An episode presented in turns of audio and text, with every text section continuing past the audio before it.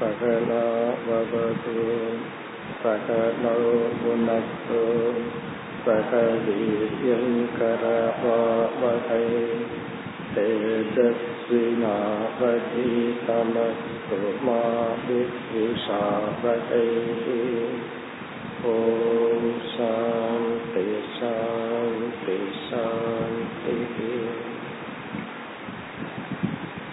அகண்டம் சச்சிதானந்தம் அவாங்மனசகோச்சரம் ஆத்மானமகிலாதாரம் ஆஶ்ரயே தீஷ்டசித்தயே.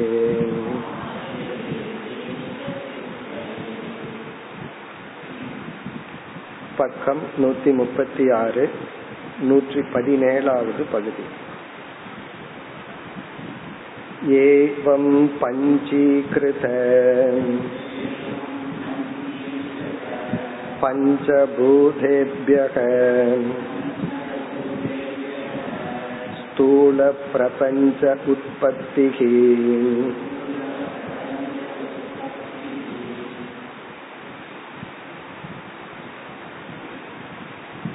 இந்த பகுதியுடன் ஸ்தூல உலகம் ஸ்தூல சரீரம் இவைகளினுடைய படைப்பும் நிறைவு பெறுகிறது. இத்துடன் சிருஷ்டியானது முடிவடைகிறது.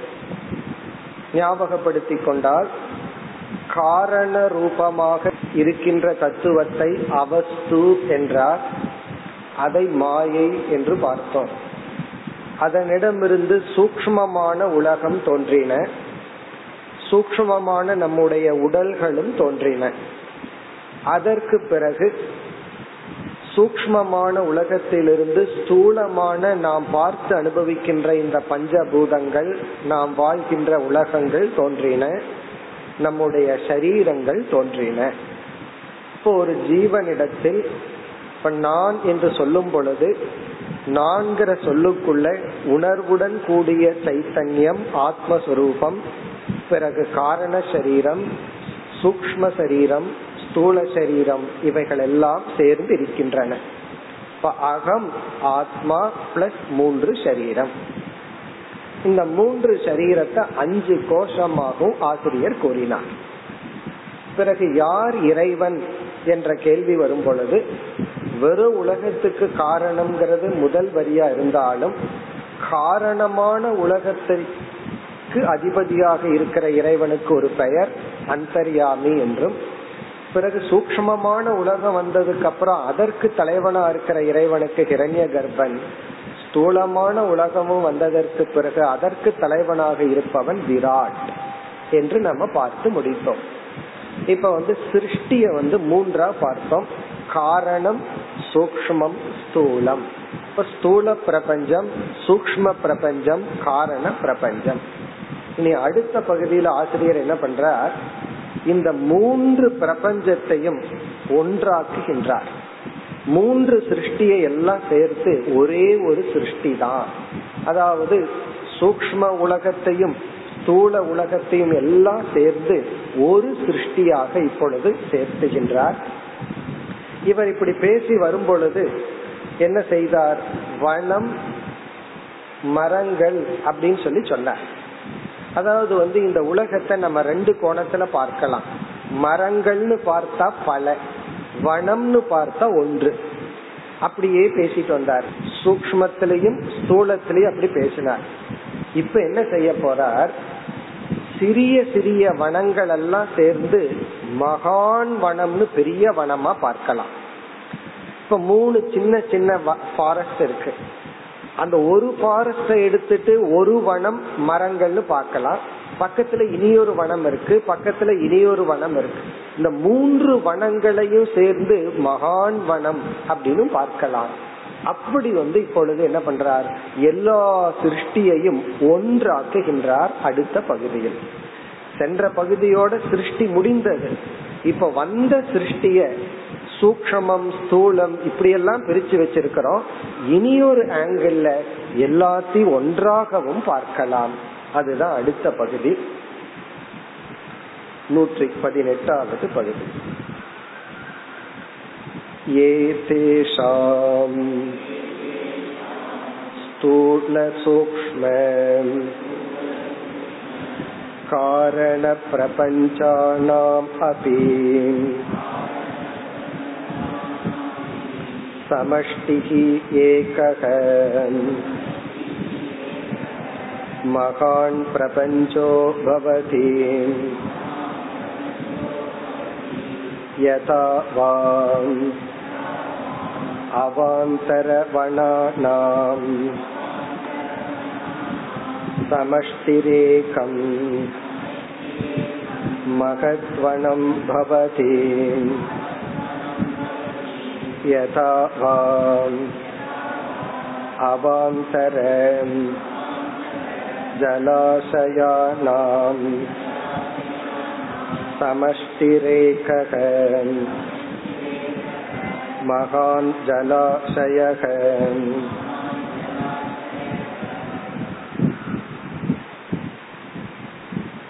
எளிமையான கருத்து.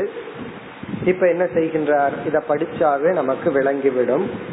ஏ தேஷாம், இந்த என்னென்னலாம் படைக்கப்பட்டுள்ளதாக சிருஷ்டியாக நாம் பேசி வந்தோமோ இந்த என்னென்ன ஸ்தூல சூக்ஷ்ம காரண பிரபஞ்சானாம் அபி. இப்ப நம்ம கிட்ட 3 பிரபஞ்சம் இருக்கு. காரண பிரபஞ்சம், இவைகளெல்லாம் தோன்றுவதற்கு விதை போல இருக்கின்ற காரண உலகம், பிறகு ஸ்தூல உலகம், சூக்ஷ்ம உலகம், இப்படி 3 விதமான பெரிய சிருஷ்டி இருக்கு. இவைகளும் சமஷ்டிஹி ஏகக, இந்த 3ஐயும் சேர்த்து சமஷ்டி ஒன்றாக என்னன்னு அழைக்கலாம். இந்த 3ஐயும் சேர்ந்து மகான் பிரபஞ்சக பவதி. பிரபஞ்சம்னா உலகம், மகான் பிரபஞ்சம்னா பிரம்மாண்டம், பெரிய உலகம். பெரிய உலகம்ங்கிற வார்த்தையில இவர் என்ன சொல்றார், எல்லாத்தையும் ஒட்டுமொத்தமா சேர்த்தி கொள்ளுங்கள் அப்படின்னு சொல்றார். ஸ்தூலம் சூக்ஷ்மம் இப்படி எல்லாம் பிரிக்க வேண்டாம், எல்லாம் ஒன்றான மகான் பிரபஞ்சக பவதி. இதுதான் இங்க கருத்து. அதாவது காரண உலகம், சூக்ஷ்ம உலகம், ஸ்தூல உலகம், இவ்வளவு நேரம் தனித்தனியா சிருஷ்டியை பற்றி பார்த்தோம். இப்ப எல்லாத்தையும் சேர்த்து ஒன்னா பார்க்கலாம். அது வந்து மகான் பிரபஞ்சக. எதை போல, இந்த 2 எக்ஸாம்பிள் இப்ப சொல்ற. யதாவா எவ்விதம், அவாந்தர வனானாம், அவாந்தர வனம் அப்படின்னா அவாந்தரம்னா சின்ன சின்ன சிறிய சிறிய ஃபாரஸ்ட், சின்ன சின்ன ஃபாரஸ்ட் வனானாம் சமஷ்டிஹி ஏகம் மகத் வனம், எல்லாத்தையும் சேர்த்துனா ஒரு பெரிய வனம் ஆவது போல, ஒரு பெரிய வனம் ஆவது போல. அதாவது பெரிய ஃபாரஸ்ட் இருக்கும். நம்ம தமிழ்நாட்டில் இருக்கிற ஃபாரஸ்டுக்கு ஒரு பேரை சொல்லுவோம், ஒரு கவர்மெண்ட். அந்த ஃபாரஸ்ட் வந்து கர்நாடகாவுக்கு கண்டினியூ ஆகும், அங்க ஒரு பேர் இருக்கும். ஒவ்வொரு ஃபாரஸ்டுக்கும் ஒவ்வொரு பேர் இருக்கும். நம்ம ஏரோப்ளைன்ல இருந்து பார்த்தோம் அப்படின்னா எல்லா ஃபாரஸ்டும் சேர்ந்து நமக்கு பெருசா மகத்வனமா நமக்கு தெரியும். அது போலன்னு சொல்ற மகத்வனம் பவதி. பிறகு வந்து பெரிய பெரிய நீர்த்தேக்கம் எல்லாம் இருக்கு, அதையும் சேர்ந்து பார்த்தோம்னா பெரிய நீர்த்தேக்கம் ஆகின்றது. அந்த எக்ஸாம்பிள் சொல்றார். யதாவா அல்லது அவாந்தர ஜலாசயானாம், சின்ன சின்ன நீர்த்தேக்கம், அதுக்குள்ள இப்படி பார்த்தோம், அதுக்குள்ள சிறிய சிறிய நீர்னு பார்த்தோம், நீர்த்தேக்கம்னு பார்த்தோம். இப்ப சிறிய சிறிய நீர்த்தேக்கங்கள் எல்லாம் சேர்ந்து சமஷ்டிஹி ஏகக, எல்லாமே ஒன்றான மகான் ஜலாசயக, பெரிய ஜலாசயம், கடல் போன்ற பெரியதாகவும் நாம் பார்க்கலாம். அப்ப இப்ப என்ன சொல்றாருன்னா, படைக்கப்பட்ட எல்லாமே ஒன்றுதான். ஒரு கோணத்துல வேற்றுமைன்னு சொல்றோம், இனியொரு கோணத்துல ஒற்றுமை. இப்போ ஒரு மனிதனுக்கு இனியொரு மனிதனுக்கும் எல்லா விதத்திலயும் வேற்றுமை இருக்கு. ஆனா ஒற்றுமைன்னு பார்த்தா நம்ம இருவரும் மனித இனம். ஏன்னா மிருக இனம் இருக்கு, மரம் செடி கொடி இருக்கு. அப்ப நம்ம மனித இனம்ங்கிற அடிப்படையில ஒற்றுமை ஆகிறோம். அதற்கு பிறகு வந்து உயிரினம்ங்கிற அடிப்படையில மிருகங்கள் எல்லாம் நம்ம மறுபடியும் ஒற்றுமை ஆகிறோம். படைப்புங்கிற அடிப்படையில நம்ம சாப்பிடுற பொருளும் நம்மளும் ஒற்றுமை ஆகிறோம், அதுவும் படைக்கப்பட்டது நம்மளும் படைக்கப்பட்டது. ஸ்தூலம்ங்கிற அடிப்படையிலேயே ஒற்றுமை ஆகிறோம், படைக்கப்பட்டதுங்கிற அடிப்படையில எல்லாமே ஒன்றுதான். ஆகவே வேற்றுமையில் ஒற்றுமையை காண்பதுங்கிறது இதுதான். ஒரு கோணத்துல வேற்றுமை, அந்த கோணத்தை மாற்றும் பொழுது எல்லாமே ஒன்றுக்குள் வருகிறது. இப்ப வந்து இந்த உலகமே ஒன்றுன்னு சொல்லிட்டார். இனி அடுத்த பகுதியில் என்ன சொல்ல போற, எல்லா உலகத்துக்குள்ள இருக்கிற சைத்தன்யம் எல்லாம் ஒண்ணுதான். ஸ்தூல உலகத்துக்கு காரணமா இருக்கிற ஈஸ்வர சைத்தன்யம், ஸ்தூல சரீரத்துக்குள்ள இருக்கிற சைத்தன்யம், அப்படி எல்லா விதமான பிரபஞ்சத்துக்குள்ளிருந்து ஒளிர்கின்ற எல்லா உடல்களுக்குள்ளும் இருந்து ஒளிர்கின்ற அனைத்து சைத்தன்யங்களும் ஒன்றுதான் என்று அடுத்த பகுதியில சைத்தன்யத்தினுடைய ஐக்கியப்படுத்துறார். இப்ப முதல் பகுதியில் என்ன பண்ணிட்டார், சிருஷ்டியினுடைய ஐக்கியப்படுத்தினார், இனி சைத்தன்யத்தை ஐக்கியப்படுத்துகின்றார் அடுத்த பகுதியில். 119 ஏதத் உபஹிதம் வைஸ்வாநராதி ஈஸ்வர பர்யந்தம் சைதன்யமபி அவாந்தரம் அவசின்னம் ஆகாசவதே அவாந்தரம் ஜலாசயகதம் பிரதிபிம்பம் ஆகாசவச்சம் ஏகமேவ.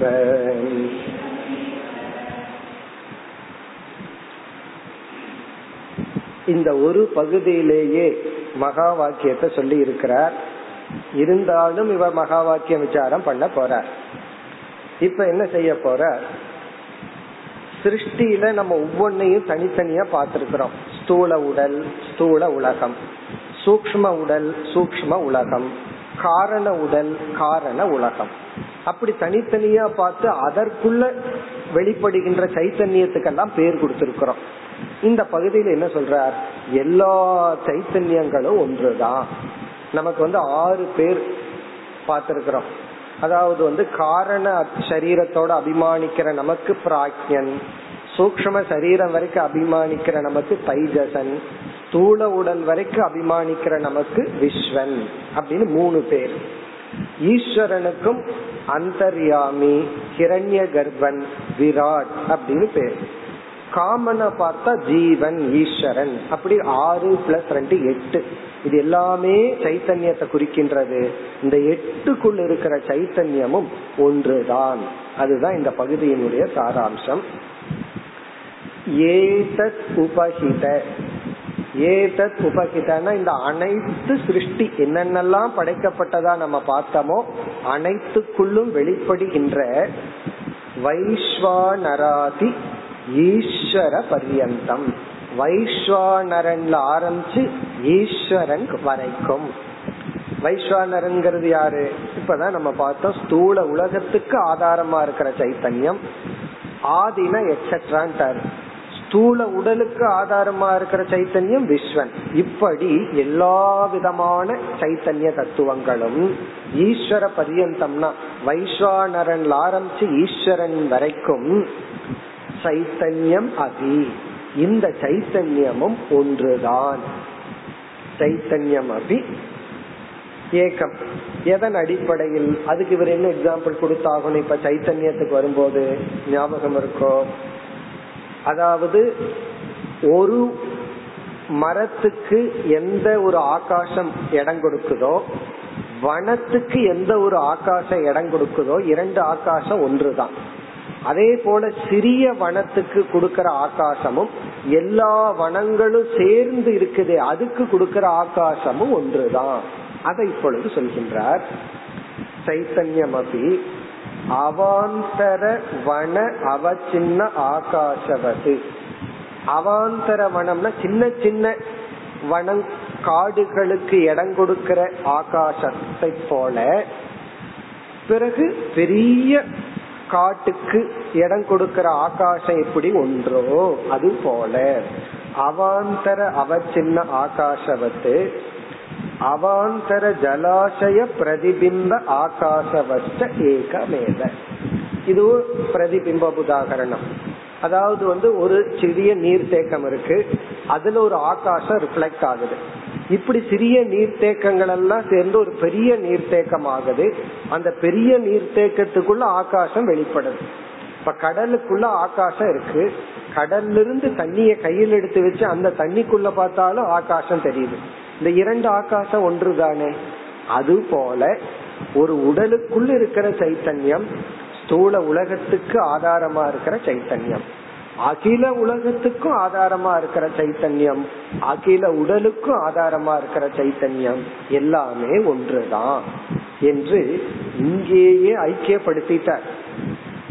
இவருடைய அப்ரோச்ல பொதுவா நம்ம என்ன சொல்லுவோம், நானும் நீயும் சைத்தன்யத்தின் அடிப்படையில தான் ஒண்ணு, அனாத்மாவின் அடிப்படையில நீ வேற நான் வேறன்னு சாதாரணமா பேசிக்குவோம்.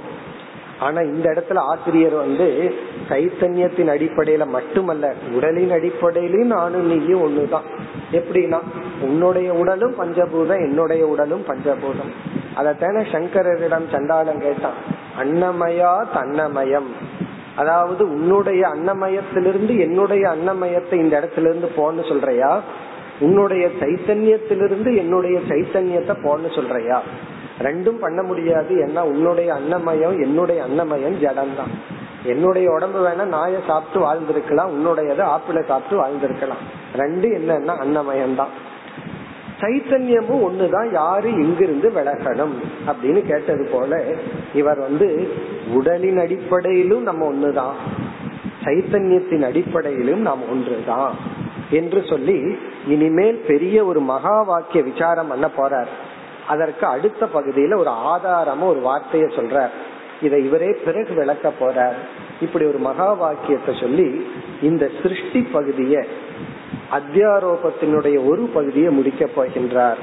அடுத்த பகுதியில் ஆப்யாம் மகா பிரபஞ்சம் தத் உபகிதம் சைதன்யாப்யாம் தப்தாய பிண்டவதே அவிவிக்தம் சதே அனுபகிதம் சைதன்யம் சர்வம் கலு இதம் பிரம்ம இதி மகா வாக்யஸ்ய வாச்யம் பவதி விவிக்தம் சதே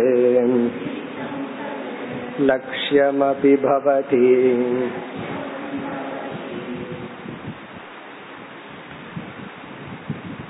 இந்த பகுதியத்தான் ஆசிரியர் மகா வாக்கிய விசாரம்னு செய்ய போறார். அதனால விளக்கத்தை நம்ம அங்கு பார்ப்போம். இங்கு சுருக்கமா என்ன சொல்கின்றார் அப்படிங்கறத மட்டும் பார்ப்போம். இப்ப நான் நான்கிற வார்த்தைய நம்ம டெய்லி சொல்லிட்டு இருக்கிறோம்.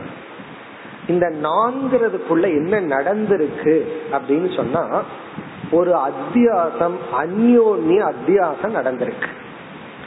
அந்யோன்ய அத்தியாசம்னா ஒன்றினுடைய தன்மை எடுத்து இனி ஒண்ணுக்கு போட்டு இனி ஒன்னுடைய தன்மை எடுத்து இனி ஒண்ணுக்குள்ள போடுறது. இந்த உன்னால நான் கட்ட என்னால நீ கட்டன்னு சொல்றமல்ல, அது போல அந்யோன்ய அத்தியாசம். ஒருத்தன் இனியொருத்தனை இன்ஃபுளுயன்ஸ் பண்றது, அவன் இவனை இன்ஃபுளுயன்ஸ் பண்றது போல அந்யோன்ய அத்தியாசம் நடந்திருக்கு. இங்க இவர் சொல்ற உதாகரணம் தப்தாய பிண்டவது. முதல்ல இந்த எக்ஸாம்பிளை பார்த்தா நமக்கு புரிஞ்சிடும். இப்ப இரும்பு குண்டு ஒண்ணு இருக்கு, அத நெருப்புல காய்ச்சறோம். காய்ச்சின உடனே அது ரெட் கலர்ல இருக்கு. இப்ப நம்ம என்ன சொல்றோம், சூடான இரும்பு குண்டு, ஒளிர்கின்ற இரும்பு குண்டு அப்படின்னு சொல்றோம். அதாவது அயப்பிண்டக அப்படின்னு சொல்லும் போது இந்த அயப்பிண்டம் இருக்கு, தப்த அயப்பிண்டக. தப்தனா எரிகின்ற ஒளிர்கின்ற, அதாவது ரொம்ப சூடா ஒளிர்ந்து கொண்டிருக்கின்ற அயன் பால்னு சொல்றோம். இந்த இதற்குள்ள ரெண்டு தத்துவம் இருக்கு.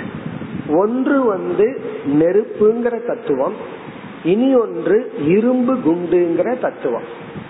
இப்ப எரிகின்ற இரும்பு குண்டுன்னு சொல்லும் போது இந்த இரும்பு குண்டுக்கு எரிக்கிற சக்தி கிடையாது.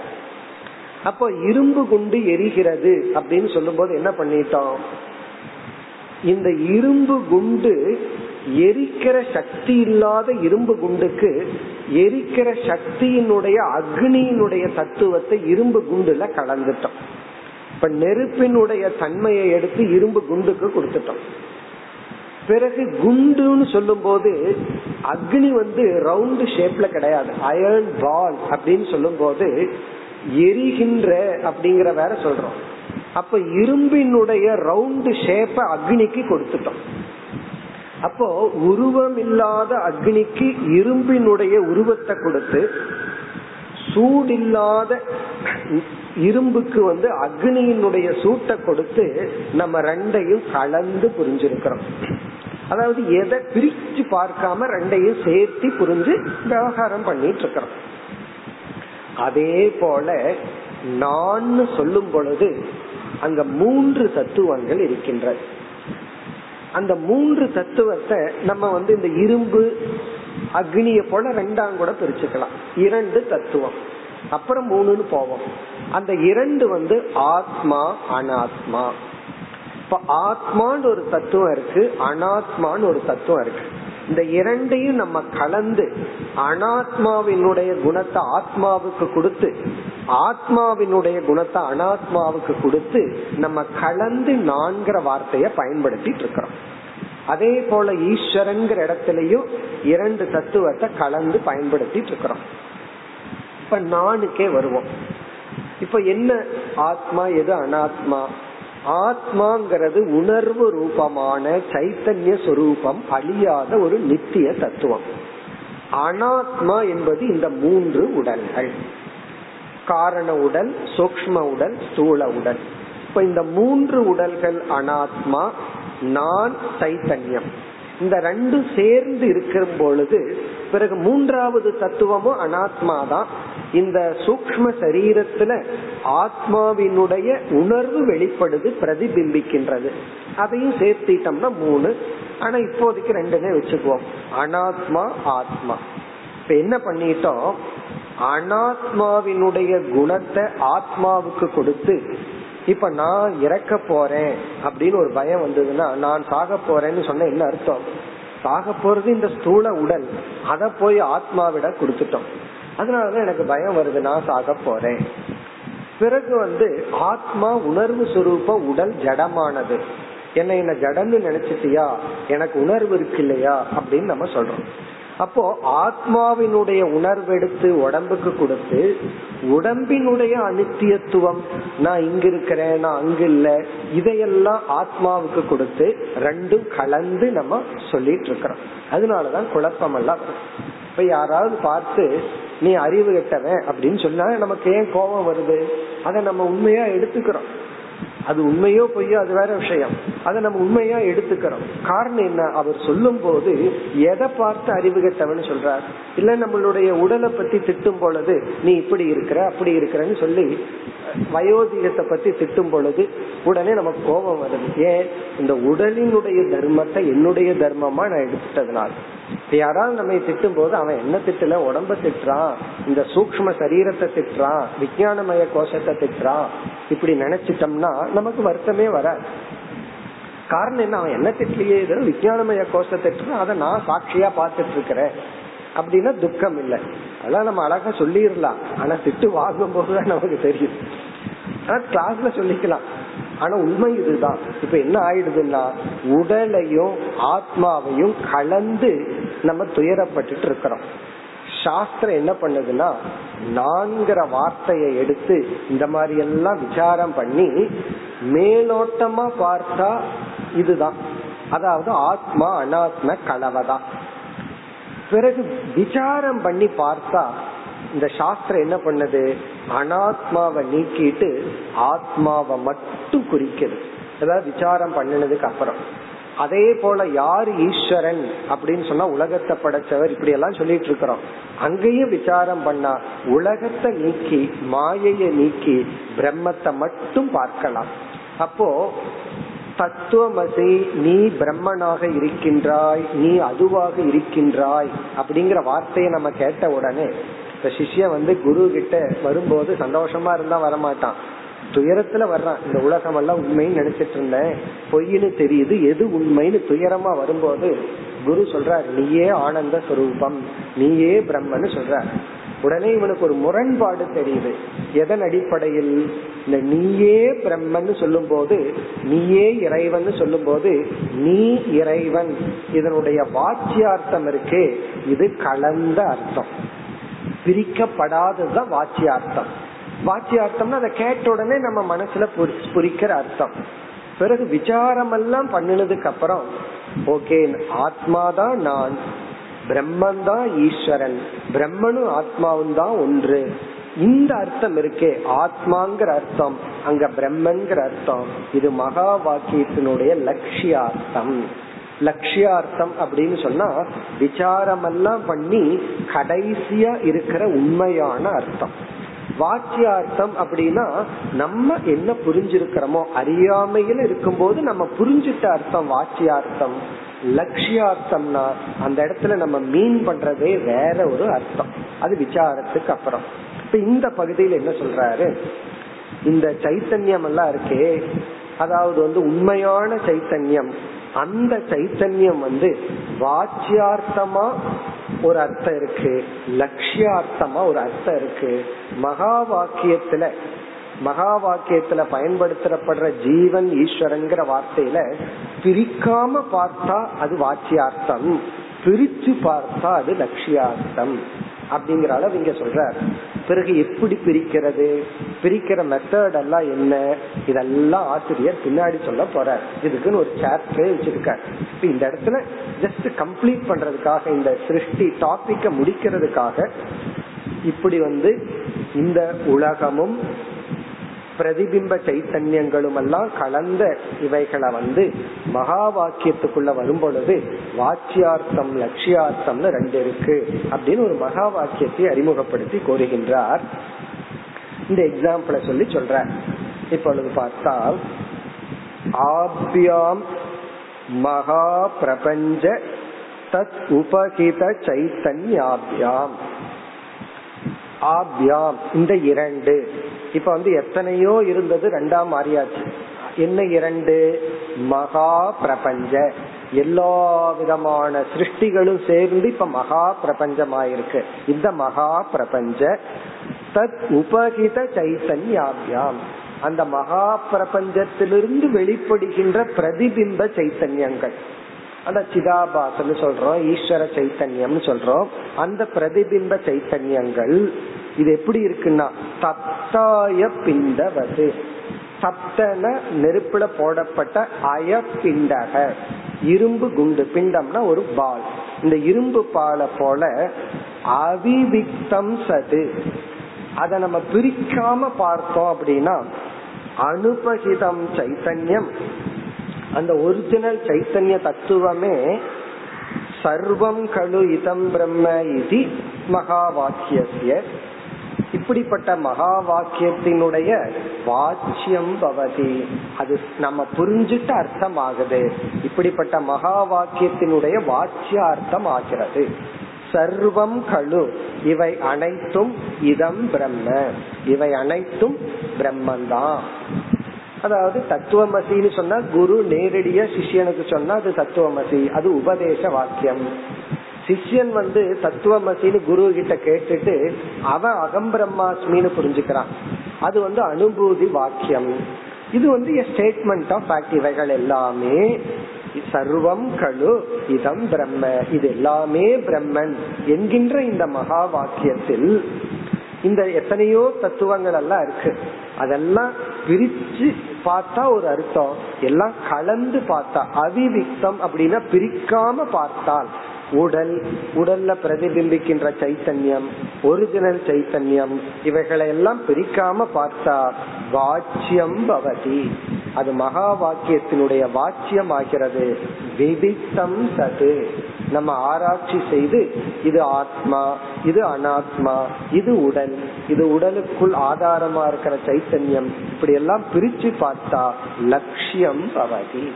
அப்ப நமக்கும் இறைவனுக்கும் லட்சியார்த்தத்தின் அடிப்படையில தான் ஐக்கியம், வாச்சியார்த்தத்தின் அடிப்படையில் ஐக்கியம் இல்லை. இதுதான் கருத்து.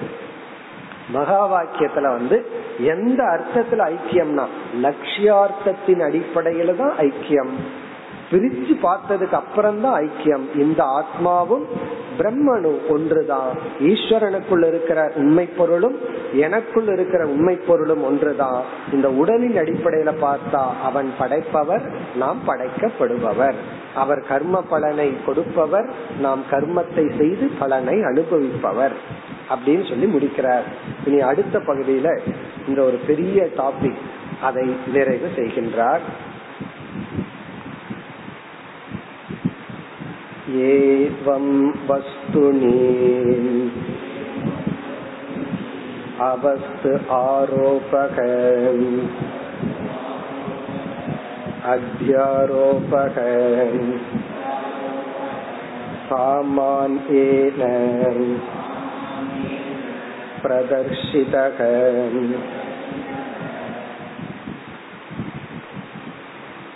வேதாந்த விசாரத்தை எப்படி ஆரம்பிச்சார்? அத்தியாரோப அபவாத நியாயப்படி குருவானவர் சிஷ்யனுக்கு உபதேசிக்க வேண்டும் ஆரம்பிச்சார். அந்த அத்தியாரோபத்தை கன்க்ளூட் பண்றார், நிறைவு செய்கின்றார். ஏவம் இவ்விதம் வஸ்துனி ஒரு வஸ்துவிடத்தில், கயிற்றினிடத்தில், அவஸ்து ஆரோபக கயிறு இல்லாத பாம்பு போன்ற ஒரு தத்துவத்தை ஏற்றி வைத்தல் அத்தியாரோபம். இது சாமான்யேன பொதுவாக இன் ஜெனரல் பிரதர்ஷிதக இங்கு விளக்கப்பட்டு விட்டது. இந்த டாபிக் எங்க ஆரம்பிச்சது? 31வது பகுதியில ஆரம்பிச்சு, அதாவது 47வது பக்கத்துல ஆரம்பிச்சு இந்த 139வது பக்கம், அதாவது 121வது பகுதியுடன் நிறைவு பெறுகிறது. அதாவது இந்த முழு வேதாந்த சாரத்தையே நாம் 6 பகுதியா பிரிச்சிருக்கிறோம், 6 போர்ஷனா பிரிச்சிருக்கிறோம். அதுல முதல் போர்ஷன் 1லிருந்து 31 வரை ஃபர்ஸ்ட் போர்ஷன். அதுல 3 டாபிக் இருக்குன்னு பார்த்தோம். ஒன்று மங்களம், இனி ஒன்னு அனுபந்த சதுஷ்டயம், இனி ஒன்று குரு உபசதனம், குருவிடம் செல்லுதல். அது ஒரு இன்ட்ரோடக்ஷன் பார்த்தோம். அப்புறம் வேதாந்த எப்படி பிகின் ஆச்சு? அத்தியாரோபத்துல ஆரம்பமானது. இனி அடுத்த பகுதியிலிருந்து 3வது டாபிக், 3வது தலைப்புக்கு வருகின்றார். இதோட ஒரு தலைப்பு முடிகிறது. அதாவது மேஜர் 2 போர்ஷனை முடிச்சுட்டோம், இன்ட்ரோடக்ஷன் போர்ஷனை முடிச்சு ஒரு விதமான அத்தியாரோபத்தை முடிச்சுட்டோம். இனி அடுத்த பகுதியில அடுத்த தலைப்பு 112வது பகுதி, 122வது பகுதி. இதானீம் பிரத்யகாத்மனி இதம் இதம் அயம் அயம் ஆரோபயதி இதி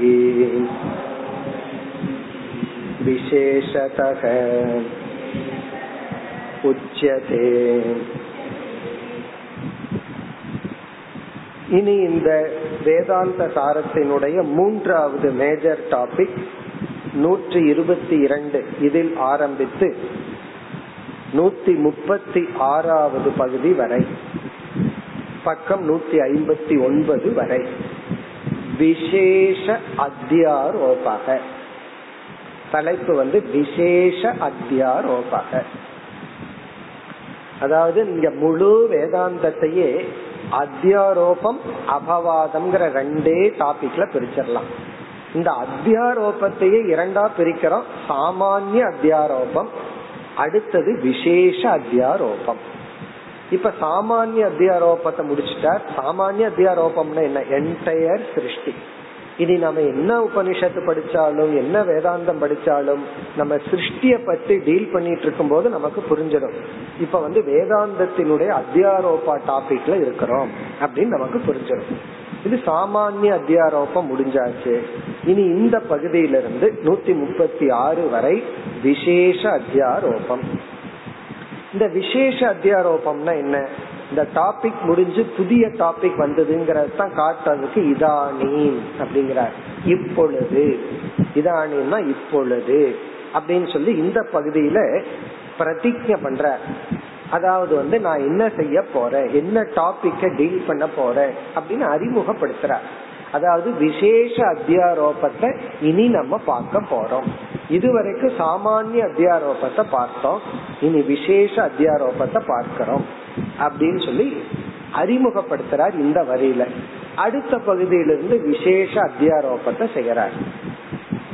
இந்த விசேஷ அத்தியாரோபம்னா என்ன அப்படிங்கறத நம்ம இப்ப பார்க்கலாம். ஏன்னா இது ஒரு பிரதிஜ்ஞா வாக்கியம், இத நான் பண்ண போறேன் அப்படின்னு சொல்ற.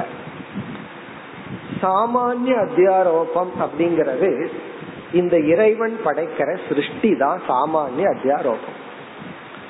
விசேஷ அத்தியாரோபம் அப்படின்னு இனிமேல் நம்ம பார்க்க போறது ஜீவர்களாகிய நாம் ஏற்றி வைப்பது. பகவான் படைக்கிறது ஈஸ்வரனுடைய சிருஷ்டி சாமானிய அத்தியாரோபம். நம்மாக உன்னை ஏற்றி வச்சோம் அப்படின்னா நாம பண்ற சிருஷ்டி இருக்கே ஜீவ சிருஷ்டி, அது விசேஷ அத்தியாரோபம். ஒரு எக்ஸாம்பிள் சொன்னா புரிஞ்சிடும். ஒரு மனுஷன் இருக்க, அவரை யாரு படைச்சாருன்னா அவரை படைச்சது பகவான் தான் ஃபைனலா.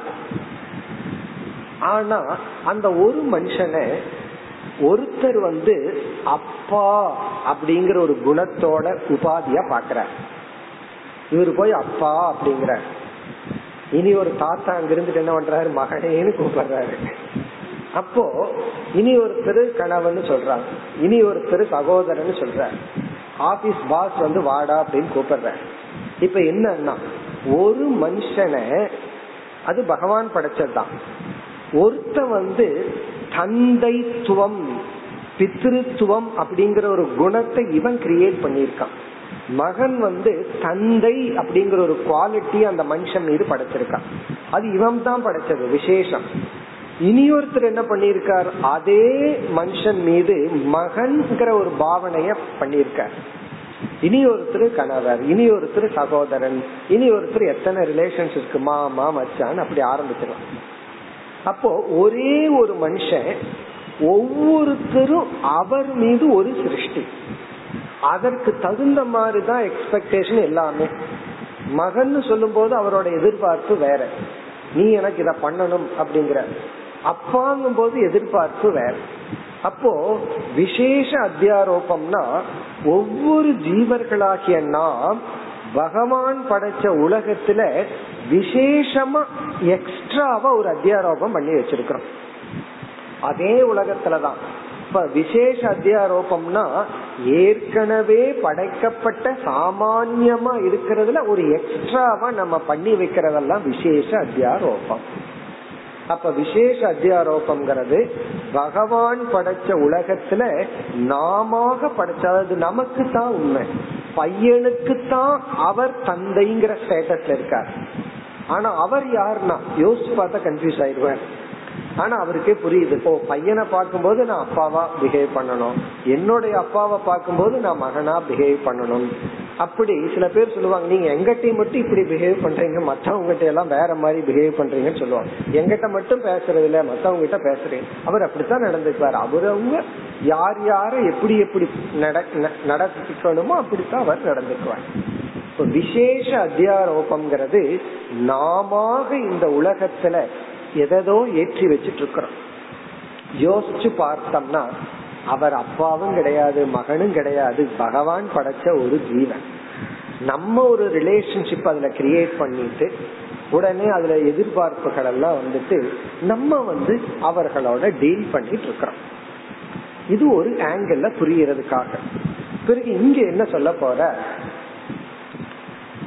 ஒருத்தன் என்ன சொல்றான், எப்படி ஆரம்பிக்கிறார்னா எது முழு பொருள், எது மெய்ப்பொருள், வாட் இஸ் ட்ரூத், எதுதான் உண்மை, நான் உண்மையிலேயே யார் அப்படின்னு கேட்டா ஒருத்தன் ஃபர்ஸ்ட் ஆரம்பிக்கிறான்.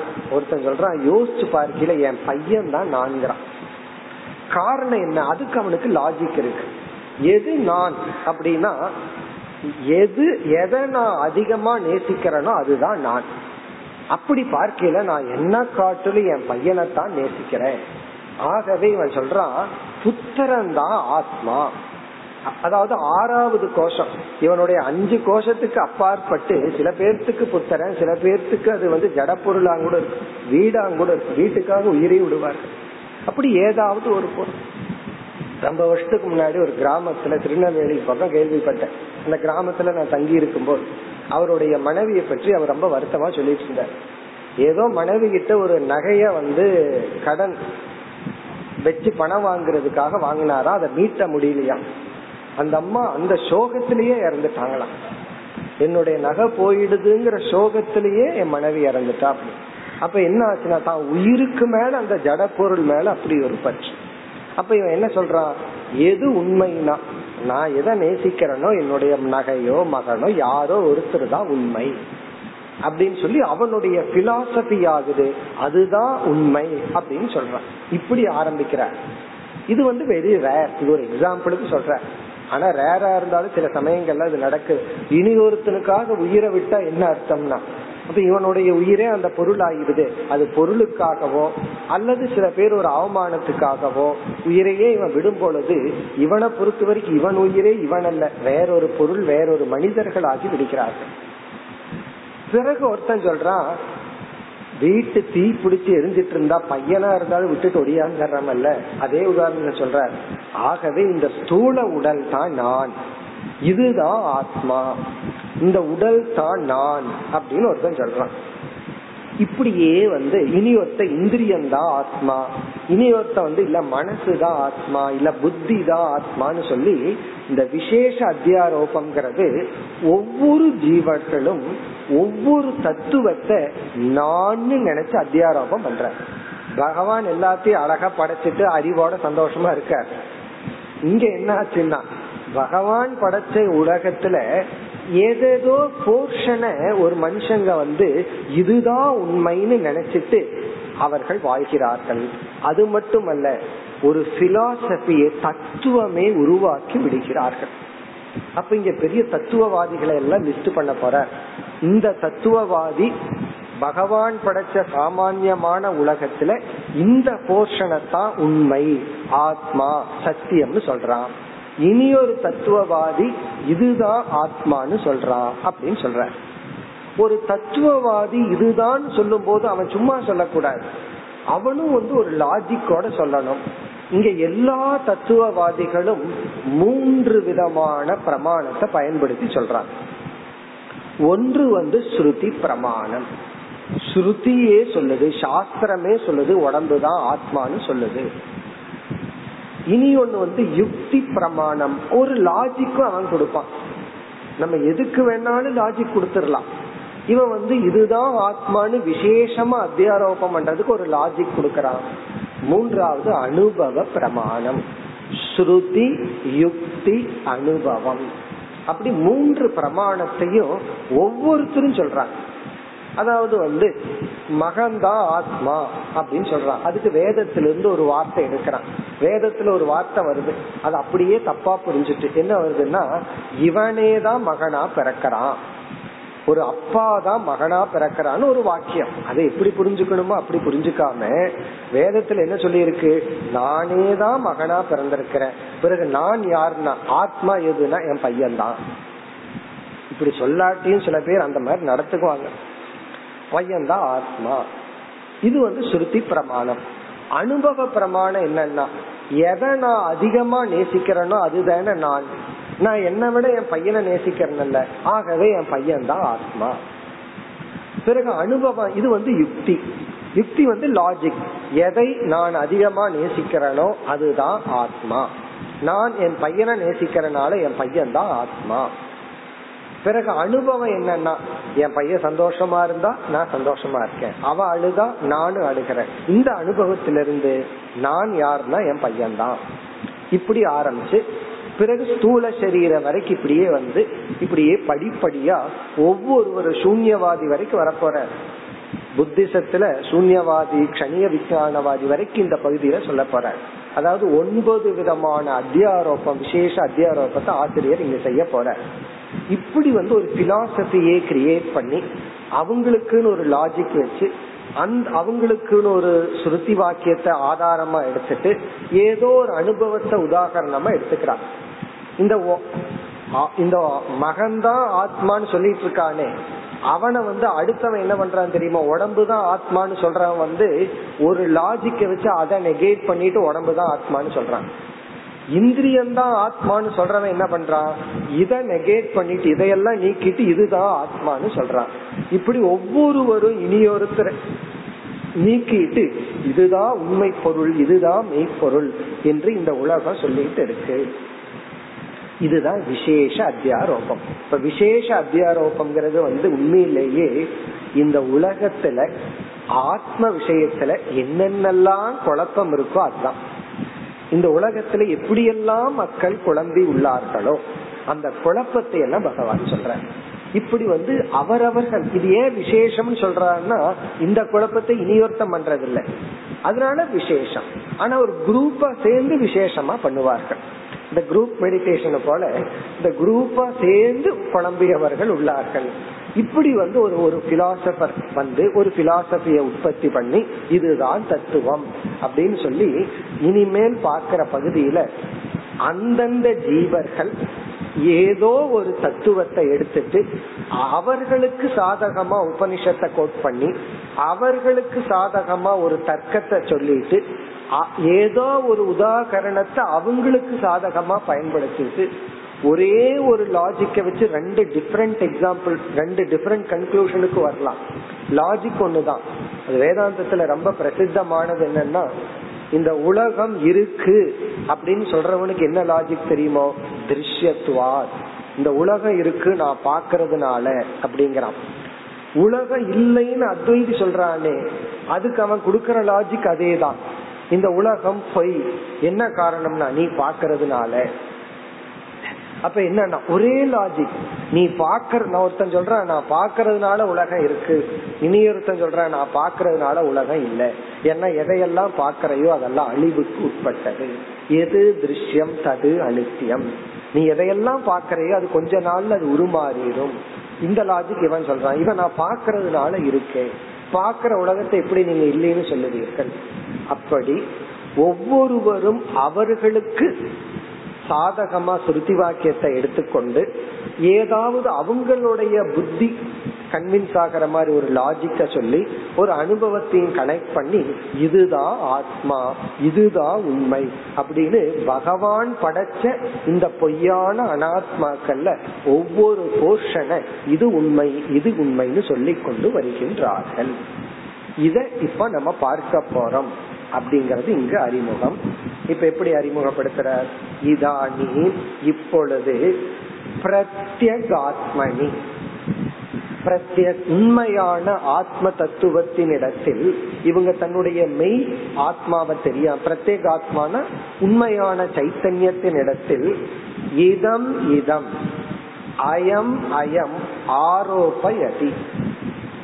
இதம் இதம்னா இவைகளை, இது இதையெல்லாம், இது இதெல்லாம், இந்த இது இதெல்லாம் சொல்லுவோமே, இது இதெல்லாம், அயம் அயம்னா அவரவர்கள் எல்லாம், ஒவ்வொருவரும் ஏதோ ஒவ்வொன்றை, அயமயம்னா ஒவ்வொருவரும் ஆரோபயதி எப்படி ஆரோபம் செய்கின்றார்கள், எப்படி அறியாமையில் ஏற்றி வைக்கிறார்கள்.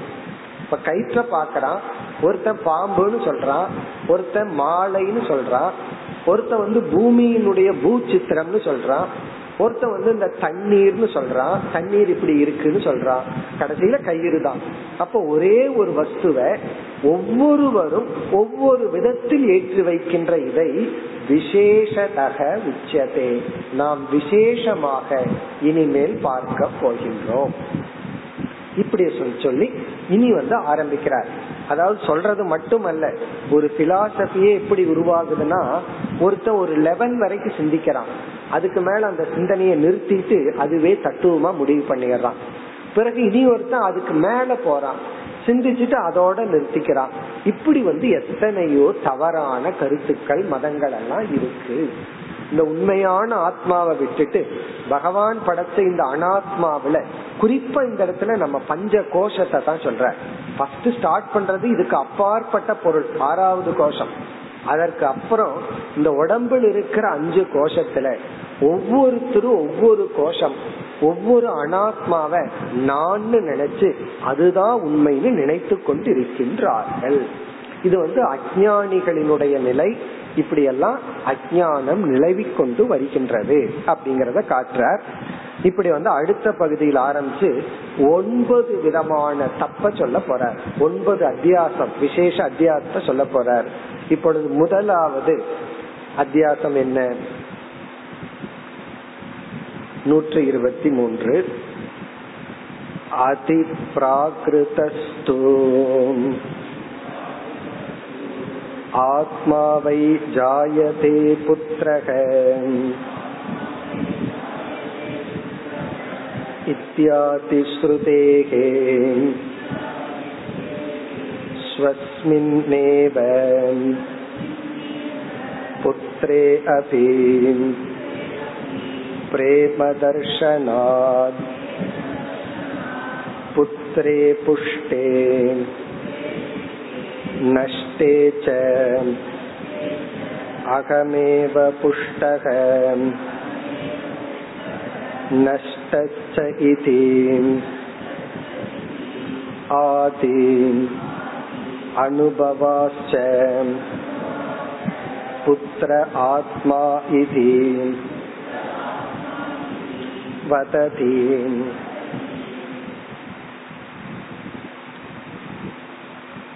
இனிமேல் போற பகுதிகள் மிக எளிமையான பகுதிகள். இதே பேட்டர்ன்ல சொல்லிட்டு போற. அதாவது ஆத்மா, ஆத்மான மெய்ப்பொருள், மெய்ப்பொருள்னா என்னுடைய லட்சியம், இதுதான் நான், இது இல்லைன்னா நான் இல்லை, நீயே நான், நானே நீ, நல்லா வசனம் பேசுறாங்கல்ல, அதத்தான் இங்க சொல்ற. அதுக்கு 3, ஒன்று ஸ்ருதி, இனி ஒன்று யுக்தி, இனி ஒன்று அனுபவம். இது யார் யாரெல்லாம் சொல்றா? ஸ்டார்ட் பண்றார் பிராகிருதக அப்படின்னு சொன்னா அறிவற்றவன், முட்டாள் அப்படின்னு அர்த்தம். பிராகிருதக, பிராகிருதகனா முட்டாள் அர்த்தம். அதுக்கு ஒரு அட்ஜெக்டிவ் கொடுக்கறோம்னு வச்சுக்குவோமே, தமிழ்ல அடி முட்டாள் அப்படின்னு சொல்லுவோம். அதுதான் இங்க ஒரு அட்ஜெக்டிவ் கொடுக்கறாரு, அதி பிராகிருதக. அதி பிராகிருதகன்னா முட்டாள்களை எல்லாம் சேர்ந்து வடிகட்டணும்னா இவர் முதல்ல நிக்கிற முட்டாள். அதி பிராகிருத மிக மிக குறைவாக அறிவை பயன்படுத்தியவன் அப்படின்னு அர்த்தம். அதாவது மேக்சிமம் மினிமம் லெவல்ல புத்திய பயன்படுத்தினா எப்படி இருக்கும்னா, இப்படி ஒரு பிலாசபியை உருவாக்குவோம் அப்படின்னு சொல்ற. அதாவது ரொம்ப குறைவா புத்திய பயன்படுத்தியவன் அதி பிராகிருதகது. அவன் என்ன சொல்றான்னா, வேதத்துல ஒரு வாக்கியம் வருது, ஆத்மாவை ஜாயதே புத்திரக. ஆக்சுவலி வேதத்துல ஆத்மாவை புத்திர நாம அசி அப்படின்னு வருது. அது இவர் கொஞ்சம் மாடிஃபை பண்ணி சொல்றார், ஆத்மாவை புத்திர நாம அசி. கௌஷீதகி உபனிஷத்துல இப்படி ஒரு வாக்கியம். இதனுடைய அர்த்தம் அங்க என்னன்னா, அப்பா என்ன பண்றாருன்னா தன்னுடைய குணங்கள் சம்ஸ்காரங்கள் இதையெல்லாம் தன்னுடைய பையனுக்கு வழங்குறார். அப்பாவினுடைய உடல் நிலை குழந்தைக்கு வரும், அப்பாவினுடைய சம்ஸ்காரங்கள் இதெல்லாம் இந்த குழந்தைக்கு வரும். அதனாலதான் சில பேர் குழந்தைகளை பார்த்து அப்பா மாதிரி அம்மா மாதிரி இருக்கிறத பாக்குறோம். அப்ப இவன் குழந்தைய கொடுக்கும் பொழுது இவன் என்ன பண்றான், வெறும் உடலை மட்டும் கொடுக்கல, இவனுடைய சில குணங்கள் உடலினுடைய சில தன்மைகளை சேர்த்து குழந்தைக்கு கொடுக்கறான். இந்த அடிப்படையில உபனிஷத் பேசியிருக்கு. அதாவது இவனையே இவன் ரீக்ரியேட் பண்றான் அப்படிங்கறத இவன் தப்பா புரிஞ்சுட்டு தானே தான் குழந்தையா பிறந்துட்டான். ஒரு குழந்தைன்னு பிறந்துட்டா இப்ப இவனுக்குள்ள ஆத்மா போயாச்சான், இவன் குழந்தைக்குள்ள போயிட்டானா, அதனால யார் ஆத்மானா, என் மகன்தான் ஆத்மா அப்படின்னு ஒரு சுருதி வாக்கியம் சொல்லி இருக்கு. ஆத்மாவை ஜாயதே புத்திரக, ஆத்மானா நானே மகன் ரூபனா இப்ப பிறந்துட்டேன். இப்ப என்னன்னா எனக்குள்ள இப்ப ஒண்ணும் கிடையாது, நான் ஆத்மா இல்லாதவன். இப்ப யாருக்குள்ள ஆத்மா இருக்குன்னா, மகன் பிறந்துட்டா மகனுக்குள்ளதான் ஆத்மா இருக்கு. இப்படி ஒரு நினைத்து கொண்டு இத்தியாதி ஸ்ருதேகே, இது போன்ற சுத்தி வாக்கியங்களின் துணை கொண்டும் ஸ்வஸ்மின் ஈவ, தன்னை போல புத்ர புத்திரே அபி பிரேம தர்ஷனார், தனக்கு நிகரா சில சமயம் தன்னை விட அதிகமாக மகனிடத்தில் ஆர்வம் பற்றி இருப்பதனால். ஏன்னா எது எதை நான் அதிகமா நேசிக்கிறேனோ அதுதான் நான். அப்படின்னா சில சமயம் என்னை விட நான் அதிகமா நேசிக்கிறேன்.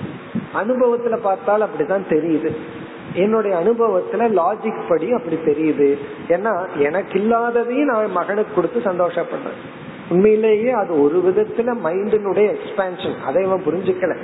முன்ன வந்து இவன் அப்பா அம்மா ஆகிறதுக்கு முன்னாடி தான் சாப்பிட்டா ஒரு சுகம், இவன் குழந்தை வந்த உடனே தியாகத்தினுடைய சாம்பிள் அங்கதான் ஆரம்பிக்கிறான். குழந்தைக்கு கொடுத்து அது சாப்பிட்றத பார்த்து இவன் சந்தோஷம் அடைகிறான். இதுல இருந்து இவன் புரிஞ்சுக்க வேண்டியது வேற, தியாகம் பண்ணுனா சுகம் அதிகம்ங்கிறத இவன் குழந்தையில இருந்து ஆரம்பிக்கணும். ஏன்னா நம்ம உடம்பு சாப்பிட்டா தான் சுகம் இல்லை, இனியொரு உடம்பு சாப்பிடும் பொழுதும் கூட அதிக சுகத்தை இவன் அனுபவிக்கும் பொழுதுதான் இவன் தியாகத்துக்கு ரெடி ஆகணும். இவன் அதை புரிஞ்சுக்காம என்னை விட நான் குழந்தைய அதிகமா நேசிக்கிறதுனால அதுதான் மெய்ப்பொருள். பிரேம தர்ஷனா. பிறகு புத்திரே புஷ்டே. புஷ்டினா சந்தோஷமா இருக்கிறது, நஷ்டம் அப்படின்னா அவன் கஷ்டப்படுறது. மக சந்தோஷமா இருக்கும் போது நான் சந்தோஷப்படுறேன், மக கஷ்டப்படும் போது நான் கஷ்டப்படுறேன். புஷ்டே நஷ்டேச்ச அகமேவ புஷ்டக நஷ்டக இத்தியாதி அனுபவார். குழந்தை சந்தோஷமா இருக்கும் போது நான் சந்தோஷப்படுறேன், குழந்தை கஷ்டப்படும் போது நான் கஷ்டப்படுறேன். இந்த அனுபவத்தினால புத்திர ஆத்மா இது வதகி, மகன்தான் ஆத்மா என்று சிலர் கூறுகின்றார்கள். அப்படின்னா இதனுடைய அர்த்தம் என்னன்னா, இப்படி யாரும் வந்து சொல்லிட்டு இருக்கிறது இல்லை, இப்படி இவர்கள் நடந்து கொள்கிறார்கள், இப்படித்தான் இப்படி இருக்கிற மாதிரி இவர்கள் தன்னை நடத்தி கொள்கிறார்கள். அப்ப இவர்களுடைய லட்சியமே இவர்களுக்குன்னு ஒண்ணு இல்லாம குழந்தைகளுக்காகவே இவர்கள் வாழ்ந்து விடுகிறார்கள். அதுவும் ரொம்ப தப்பு. குழந்தைகளுக்காக வாழக்கூடாது, குழந்தைகளை வாழ வச்சுட்டு நம்ம விலகி நமக்குன்னு ஒரு வாழ்க்கை வாழணும். ஏன்னா அவர்களுடைய ஜீவிதம் வேற, நம்ம ஜீவிதம் வேற. ஒரு குழந்தைகளை உருவாக்குறதுனாலதான் உண்மையிலேயே மனது எக்ஸ்பேன்ஷன் ஆகுது. இனியொரு உடல் சாப்பிட்றத பார்த்து மனசுல திருப்தி வர்றது வந்து எடுத்த உடனே வருமா? காலேஜ்ல ஃப்ரெண்ட்ஸா இருப்பான் வருமா? ஸ்கூல்ல ஃப்ரெண்ட்ஸா இருக்கும் போது வருமா? எனக்குன்னு வாங்கி வச்சுக்கிறோம். பிறகு இனியொரு தன்னுடைய குழந்தை ஒன்னு அனுபவிக்கும் போது அதுக்கு மேல அனுபவிக்கிற சந்தோஷம் வருது. இப்ப இவனுக்கு ஒரு அலர்ட்னஸ் வரணும். அப்ப தியாகத்துல சுகம் இருக்கு அப்படின்னு குழந்தைய வளர்த்தி பிறகு இவனுடைய லட்சியத்துக்கு போகணும். பலர் இல்லறத்துக்குள் சென்ற பலர் இதை விட்டு விட்டு குழந்தைகள் தான் லட்சியம், அவங்கதான் வாழ்க்கை என்று நினைத்து விடுகிறார்கள். ஆரம்பத்தில் அப்படி இருந்தாலும் அவர்களை வளர்த்தியதற்கு பிறகு அவர்கள் வேறு நாம் வேறுனு புரிஞ்சுக்கணும். அப்படி புரிஞ்சுட்டாதான் அது அவனுக்கும் நல்லது நமக்கும் நல்லது. இல்லைன்னா அவன் வளர மாட்டான், அவன் ஒரு ஹேண்டிகேப் ஆயிடுவான். அப்பாவுடைய தயவுலயே வாழ்ந்துட்டு இருப்பான். அவனுக்கு அப்பா போனதுக்கு அப்புறம் அவனுக்கு வாழ தெரியாது. இவன் பையன் வந்து இவனை காப்பாத்தனா உண்டு.